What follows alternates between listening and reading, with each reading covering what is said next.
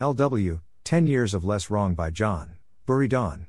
Welcome to the Nonlinear Library, where we use text to speech software to convert the best writing from the rationalist and EA communities into audio. This is 10 Years of Less Wrong, published by John Buridan on December 30, 2022 on Less Wrong. I appreciate that Less Wrong has a very strong norm against navel gazing. Let's keep it that way. The purpose of this post is merely to reflect upon and highlight valuable tools and mental habits in our toolkit. The rationalsphere propelled me to where I am today by giving me tools that I wouldn't otherwise have developed. The concept handles that we have developed are numerous and useful, but here I'm only talking about the underlying habits that dug up good ore for the wordsmiths. It was a typical path starting in 2012.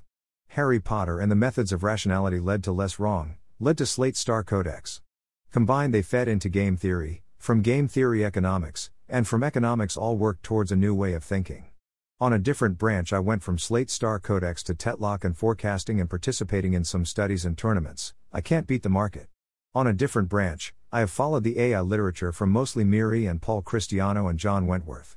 And along with the AI DLC in my mind has come AI development watching and AI learning systems. This has been great, and it has been standard, and I am sure many others have done the same. But it was also an atypical path. I was a classicist and philosopher, bouncing around on the back of a bus in Italy between archaeological sites with my 17 inch laptop and 12 tabs of HMR and 2 tabs of LW reading on each journey. Not yet having any knowledge of either calculus or discrete math, nor any inkling of basic coding or incentive structures, I was a youngling in the art of rationality. But I was well on my way in the great books tradition. I read HMR and the sequences angrily. Many of the ideas I found refreshing and so on target, and many more I found blasted, awful, unnuanced, and wrong. Many ideas about human nature and philosophy of language, logic, and science I wrestled with time and time again, always coming back for more. Some are still wrong, mind you.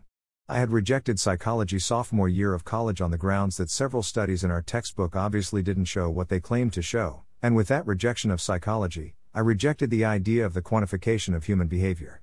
But reverse stupidity is not intelligence. So it took about three years before I could be salvaged from that position. It took scores of late night arguments about the foundations of language, logic, math, and science. Those arguments were my gateway into the enterprise, and the less wrong corpus fueled the fire of those discussions. Less wrong, from the sequences, to the community content, to the broader rationalsphere, has introduced me to tools and instilled in me habits that I otherwise would not have acquired. To those habits, I attribute some of the extraordinary success I have had this past decade. Since I have the unique position of a humanities person coming into the sphere and falling in love with it, I think I have a valuable perspective on what mechanistic, psychological, and quantitative tools are the highest leverage for a person initially hostile to the project. Or another way to see it is that while a child might be initially predisposed to certain habits of thought or pick up those cues from their culture, an outsider turned insider might have unique insight about which tools are most salvific for the average person. So I am going to outline in order which concentrated tools that, if turned into habits, significantly elevate one's sanity. These will be in the order in which I think they should be taught, not order of importance or foundationalness. Think in terms of probabilities. It is hard to imagine a time when this wasn't obvious. But probabilistic thinking requires humility and attentiveness. A lot of good things follow from developing this habit. Fermi estimate. I think of Fermi estimates as the cousin of thinking in probabilities because it inculcates a willingness to put numbers on things, to think in a bit more detail, and it is in many ways less sophisticated than probabilities, and so many people can start doing it. Notice empirical claims. Once you start using Fermi estimates and probabilities, you easily notice which claims are empirical and which are not. When you mention to someone that a claim they are making is knowable with data, suddenly the amount of hyperbole available in the conversation starts to get vacuumed out. Shoot for a gears level understanding of things. Once the basic habits have been acquired, it becomes much more attractive for the practitioner to shoot for a gears level understanding of many different things which are relevant to them. In that way, one's error bars and all predictions go down. You start to get a grip on the beasts you are trying to wrestle to the ground. Identify incentives and incidence of costs. This is kind of embarrassing, but I am the type of person who needed to be told that one can and should identify incentive structures, and that people respond to those. I didn't quite realize incentives existed. I thought there were forces in the world that wanted me to behave one way, and my job was to resist that and pursue a system of values outside of the incentive structures around me. I still kind of believe this, framing the game is crucial, but The Prisoner's Dilemma was a big wake up call to read a lot of game theory textbooks. As for the incidence of costs, I am experiencing that right now as a distant relative is making life for others very inconvenient because someone who was sick had contact with someone who had contact with someone who is to come to the New Year's party. This person has not internalized the costs of behavior on others. PV, C equals F.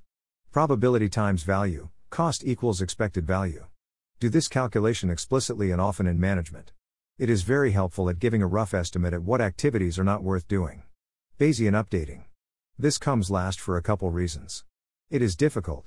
But most importantly, it requires the practice and attentiveness of the previous skills. There are many tools I am leaving out here linear regression, elasticity, causal inference, computer science concepts, certain biases, and debiasing tools. Certain useful software that I now implement frequently. Communities and subcommunities where certain skills and practices are honed. There are certain academic fields that I have found very important to be introduced to, but I am not confident this is universally necessary. I am also leaving out all the epistemic changes that have happened to me over the years, too many to count and too boring to recount. Not that many weren't major. They were huge. But I find it boring to write about right now. I have never been one to make a hard distinction between instrumental and epistemic rationality. Knowing any true statement might become instrumental years down the line. Like Hamming in the art of doing science and engineering, I don't see a way for us to clearly distinguish between science and engineering anymore. Each person on the cutting edge must be their own scientist and their own engineer, a generalist of sorts. And so, I offer that the proper tools for thought are not an immense oracular processing system, but a mobile mindset, which an individual or a small team can wield in their specific environment. Developing and refining that mobile system within myself has been the work of this last decade. I cannot imagine making as much intellectual progress in the next decade as I did the previous one. But I can imagine making far more intellectual contributions, a flowering, and an efflorescence. May it be. Go team. Thanks for listening. To help us out with the Nonlinear Library or to learn more, please visit nonlinear.org.